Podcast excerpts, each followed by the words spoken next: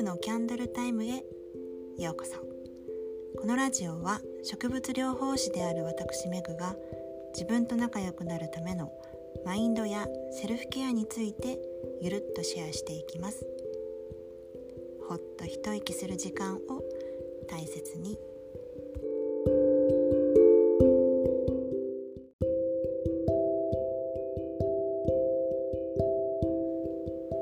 皆さんこんばんは。ご機嫌はいかがでしょうか？はい、えーと、今日はまずはお礼からお伝えしたくて、えーと、数秘の観点から見た2024年を意識的に過ごすコツ。こちらのねテキストをあのヌフショップであの販売しているわけなんですけどたくさんの方にご購入いただいております。本当にありがとうございます。クリスマスまで半額って伝えていましたがあのまあ、年内までね延長しておきますので気になられる方はお早めにチェックしてみてください。でご購入の際にねメッセージを書いてくださる方もたくさんいてあの癒しとともにハッと気づきをもたらしてくれるラジオですとか、うん、とこうやってね内面を見つめる世界が好きな人もたくさんいますよねってこの時代にねいられてよかったですとかうんわかるわって思いながら、読んでいますあとはこっそり応援していますとかマイペースでいいですよとかあのこれからもね一緒に楽しませてくださいとかあの私の世界観を気に入ってくださって、まあ、そうやってね温かいお言葉をいただけているっていうこの状況にねすごく感謝が込み上げてきて、うん、ありがたいなとはい思っている今日この頃です。皆さんどうもありがとうございます。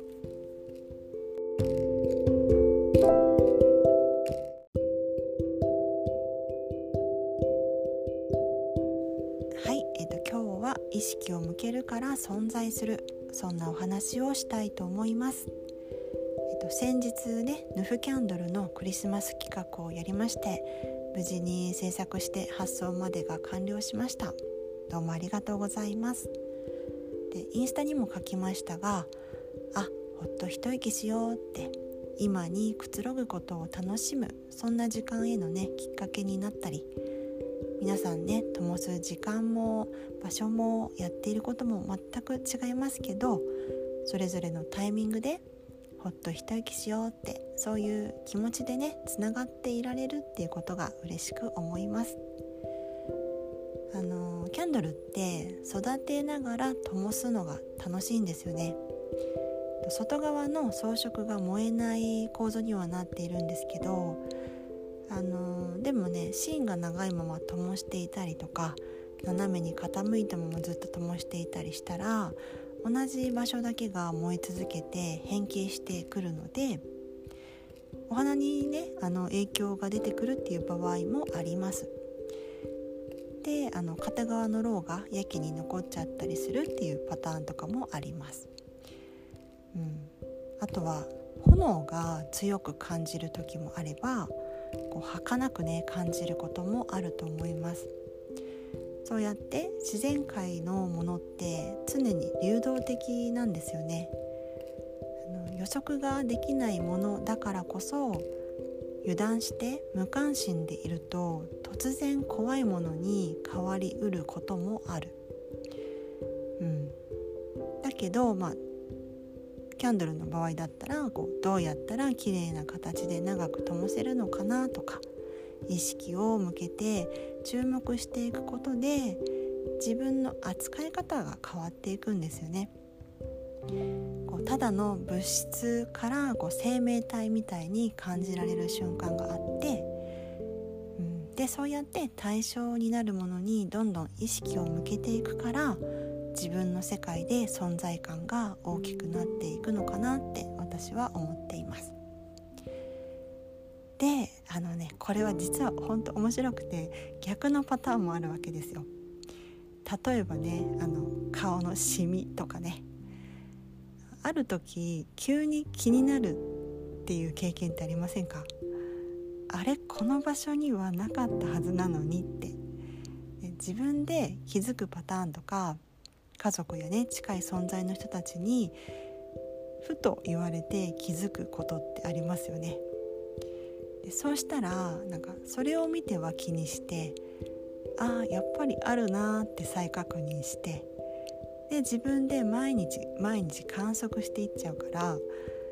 最初は気づかないくらいの薄いシミだったはずなのに急に存在感が出てきちゃうわけですね。そうだからあの、まあ、どこに意識を向けているのかって本当に大事なんですよね。でそのシミがある部分だけを拡大するように見て落胆するのではなくて視野を広げて顔全体に目を向けてみるとそんなに目立たないじゃんとか、まあ、それよりもなんかこうお肌がね内側からツヤツヤしていたら案外これは目に入らないから気にならないなとかねそうそういうのってあると思うんですよ。うんまあ、あの私昔からねこの顔の皮膚が薄いって言われていてあのシミ問題こう昔からとても敏感なんですね。うん、そうだからこれはね自分への戒めの気持ちも込めてねちょっとお話ししてみました。はいということで、まあ、何事もね意識をしていなければ存在していないのと同じっていうことであの自分の内側が外側に現れるとしたら内側で感じている感情が豊かであった方が外の世界に彩りがつきますよね。うん、で、まあ、ほっと一息する時間を大切にするっていうそういう意図を持って意識して過ごすということが習慣になっているのならばやることが多くて気ぜわしくても少しだけ手を止めて自分のために5分10分でもあの今この瞬間にくつろいでいようってそういうふうに思えるようになっていきます。うんまあ、これはどんなに騒がしい都会に住んでいたとしてもいつでもできることだと思うんですね。ふと空を見上げてみようとか